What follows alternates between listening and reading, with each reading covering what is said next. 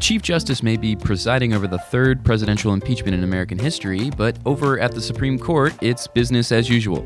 Welcome to The Term, a podcast by Law 360 to keep you updated about the nation's top bench and the nine justices that sit there. I'm Jimmy Hoover. I cover the court for Law 360 here in Washington, and joining me now from our New York studio is Law 360 editor at large and co host Natalie Rodriguez. How's it going, Natalie? Hey, Jimmy. Indeed, it's business as usual and busy as usual at the court this week. We've got a docket update on a few cert grants and other decisions coming out of the court. We're also going to have our esteemed colleague, tax reporter Maria Koklanaris, on to help us dissect this week's arguments in Espinoza versus Montana Department of Revenue, a tax case that's being closely watched for its church versus state issues. But first, let's check in with Chief Justice John Roberts. So, obviously, he's presiding over the Senate impeachment trial of President Donald Trump. Uh, you know, shortly after we recorded last week's episode, he swore in the senators, and now the trial is totally underway. But he made some news on Tuesday. Um, so, after a long day of debate by the you know House Democratic managers and White House defense lawyers, uh, there was some kind of sharp barbs exchanged by both sides. I think accusations of treachery even made its way into the record. And, and Chief Justice Roberts wanted to just remind uh, the lawyers to tone it down a little bit because they are addressing, in his words, the quote, world's greatest deliberative body. Uh, and just remember to be civil. Um, and so he, he had kind of an interesting anecdote from a 1905 uh, trial in the Senate. So, uh, so we got a clip of that. Let's play that real quick. In the 1905 Swayne trial, a senator objected when one of the managers used the word pettifogging, and the presiding officer said the word ought not to have been used. I don't think we need to aspire to that high a standard, but I do think those addressing the Senate should remember where they are. I really love that clip, and I just hope that pettifogging becomes like the new it word on social media in 2020, which would be like so apropos considering that uh, Chief Justice Roberts made headlines last week and at the beginning of the term for his "Okay, Boomer" comment um, in, during arguments. Yeah, the new and the old with him. We go from OK Boomer, the latest trends of the internet era, to pettifoggery, which I don't think has been uttered out loud in maybe a hundred years. It was pretty great. And I mean, just how judge like was it for him to basically tell the two squabbling sides to like calm down and like, you know, remember decorum. Like how how often do you hear about judges doing that to to to trial uh, parties uh, during their own courtrooms and like reminding them to to have some decorum in, in their courtroom? Like that's such a judge thing to say. Exactly. I mean, he's never presided over a trial before, but he certainly has experience dealing with the egos on the Supreme Court when they start talking over each other, and you know, it's it's been more than one occasion where where you know from the bench he's basically chastised his colleagues to kind of you know, in polite terms, shut up and let counsel argue. So it doesn't surprise me that he's pretty adept at, uh, you know, schooling the, the, the lawyers in the Senate on how to keep their attitudes and rhetoric in check. I kind of hope that this continues throughout the whole impeachment process. Yeah, we'll ha- we'll have a running segment where Roberts is just like chastising counsel from from the from the dais. Yes. Meanwhile, speaking of segments, uh, we have a docket update. On Friday, the court added several new cases, uh, including one asking whether the Trump administration can create religious and moral exemptions from the Affordable Care Act's requirement for employer health plans to cover birth control. Yeah, and speaking of the Affordable Care Act, the court on Tuesday declined a request from Democrats to fast track a case about the constitutionality of, of the Affordable Care Act. Uh, Democrats are seeking to quickly settle the legality of the law after a controversial Fifth Circuit ruling last year. So they want that one to come through the pipeline pretty quick, but it looks like it could take longer than that. In terms of out of the pipeline, uh, the court declined to review several appeals on Tuesday, including a case over Flint, Michigan's lead filled water exposures. The denial leaves in place a split Sixth Circuit ruling that will allow the suit to move forward in the lower courts. Great. So let's move on to Wednesday's oral arguments in the case Espinoza versus Montana Department of Revenue. And we have in studio here in uh, Washington, D.C., our senior tax reporter, Maria Koklanaris. Uh, welcome, Maria. How are you doing? I'm well, Jimmy. Thank you, Jimmy and Natalie, for having me on.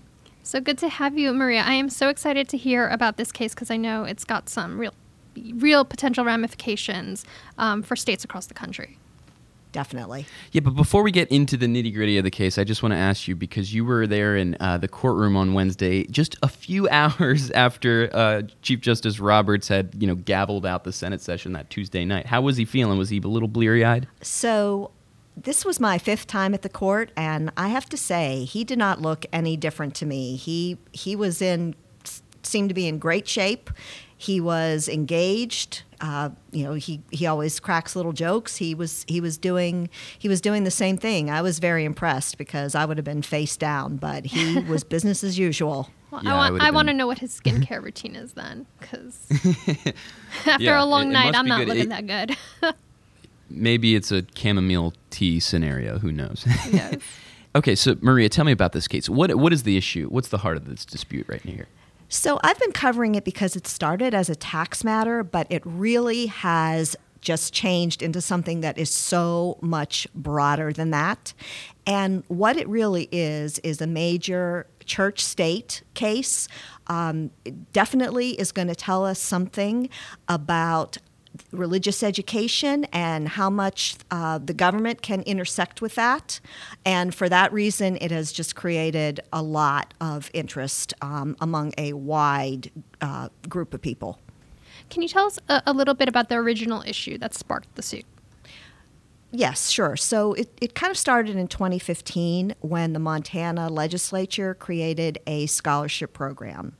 And the way that the scholarship program worked is if you were a resident or business, you could make a donation um, to a scholarship for private school students and you get a tax credit dollar for dollar. It was small, up to $150.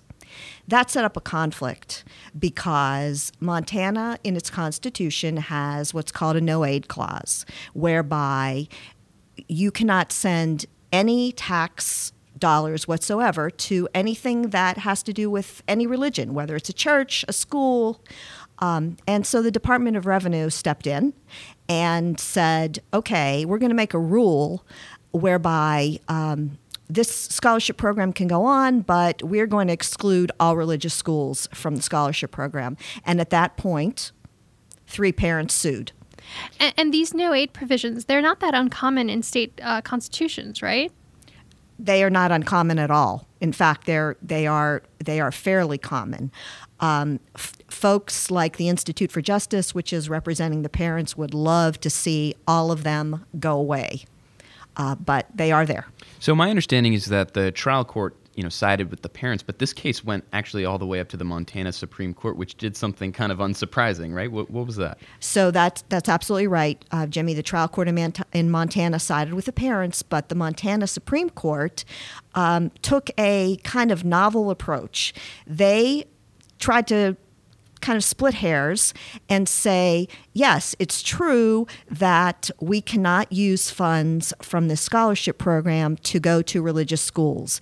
But in order to just provide a remedy for everybody, what we're going to do is we're going to just get rid of the entire scholarship program. It will not exist anymore.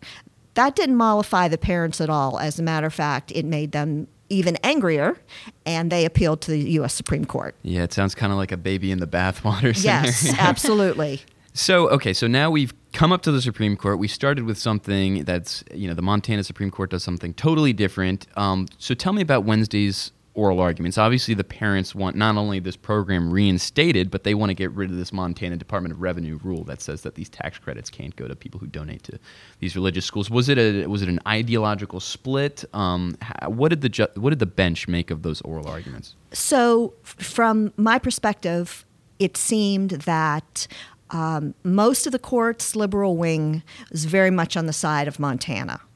Um, and some of its conservative wing was very much on the side of the parents. Um, I really couldn't tell where the Chief Justice is going to come down, and also Justice Breyer. Um, at one point, it seemed like he was in favor of what the state was arguing, but then he kind of veered away from that. And one of the things I think that is going to play um, pretty heavily here is um, there is a case from 2017 that Jimmy covered was involving a church. It was the Trinity Lutheran case, and every single member of the court except Justice Kavanaugh uh, was was on the court at that time. Um, Justice Breyer and Justice Kagan sided with a conservative majority for a 7-2 decision. And what the what the parents would like is for the justices to decide that this is very much like Trinity Lutheran because in Trinity Lutheran the court said definitively religion was discriminated against, that um, a church could not take part in a secular public benefit. The only reason that it was excluded was because it was a church. And from the parents' perspective, that's what this case is. The state says, no, it's, it's completely different than that. So it seems to me, and some folks that I've talked to have agreed, that a lot of this will come down to what the court decides when it's deliberating. Is this Trinity Lutheran Part 2 or is this something different? Now, I know Justice Ruth Bader Ginsburg kind of threw a, a bit of a, a, wrench in, in some of her comments, uh, throwing in a, a questions about standing. Is that right? Yes, that took everybody by surprise. Like the you know people who are watching this case, watching the court, they were definitely expecting the Trinity Lutheran um, discussions. But when she she started in right away saying. Um, the parents are not the taxpayer. And the court has decided in a case called Eastern Kentucky that you don't have standing to challenge someone else's tax status. So that is what that's what she jumped in with and that surprised a lot of people because that's not even an argument that Montana made. Right. So the parents are, you know, obviously are the recipients, their children are the recipients of these scholarship funds. But the donors who would receive the tax benefits are a completely different person. Right, exactly. Yeah. So that's the that's the the point that she was making. She was saying I don't see how the parents have standing. And, and she also said, and Justice uh, Sotomayor um, also jumped in to back her up, saying, Where's the harm? The parents aren't, these parents, religious school parents, are not getting the tax tax credit, but uh, other parents aren't getting it either. So, so from their perspective, the Montana Supreme Court they said when when you get a case like that, a case, a, the court can either level up or level down. And here they decided to level down, which means nobody gets it. It'll, it'll, be interesting to see if that plays into their ultimate decision. Um, but but can you talk a little bit about what the ramifications might be if you know the court ends up siding one versus the other for either you know the, the parents or, or for the state? Well here's one of the questions that justice breyer asked and he said to um, lawyer for the parents let's look at the broad state of education all around this country states fund their public schools. They don't necessarily and typically don't fund private education. If we side for you will that change? Does that mean that if you give money to public education, now you also have to give money to private education? This if if the parents win, this could definitely open up a path for public dollars flowing into into private schools, an easier path, and flowing into religious schools. And we know that that that has been just a huge issue ever since there was such a thing as public education. So it's it's a huge case. It is a huge case, and it sounds like, you know, like you said in the beginning of our conversation, it's really grown out of this minor tax dispute into kind of a philosophical debate on the barrier between, you know, church and state. Absolutely. And at one point, I was thinking to myself, I'm wondering if the Montana Department of Revenue knows what hit it. but I mean, they they they um, hired an extremely experienced uh, Supreme Court litigator, so I think they were ready for that. Adam Unikowsky yes, of Jenner, of Jenner and Block. Block. Who's got, I would just say, like a pretty much a, a no lose streak at the. I don't know if that's changed in recent years, but he has a phenomenal record at the Supreme Court. So it tells you about the stakes of this case that they hired the big Washington D.C. guns for their absolutely for their appeal.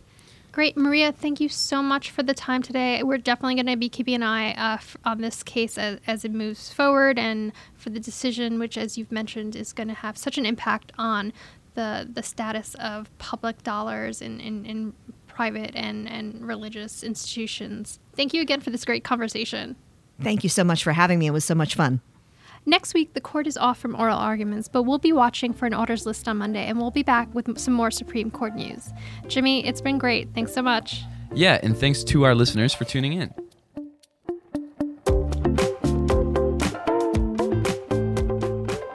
We'd like to thank our producers and editors, Stephen Trader and Danielle Smith, our executive producer, Amber McKinney, and our contributing reporters this week, Maria Koklanaris, Andrew Kragie, Jeff Overley, and Juan Carlos Rodriguez. Music for the show comes from Slender Beats. For more information about all the High Court action, please go to law360.com slash the term. You can also find us anywhere you listen to podcasts. Just search Law 360 in the term. Thanks for listening. We'll be back next week.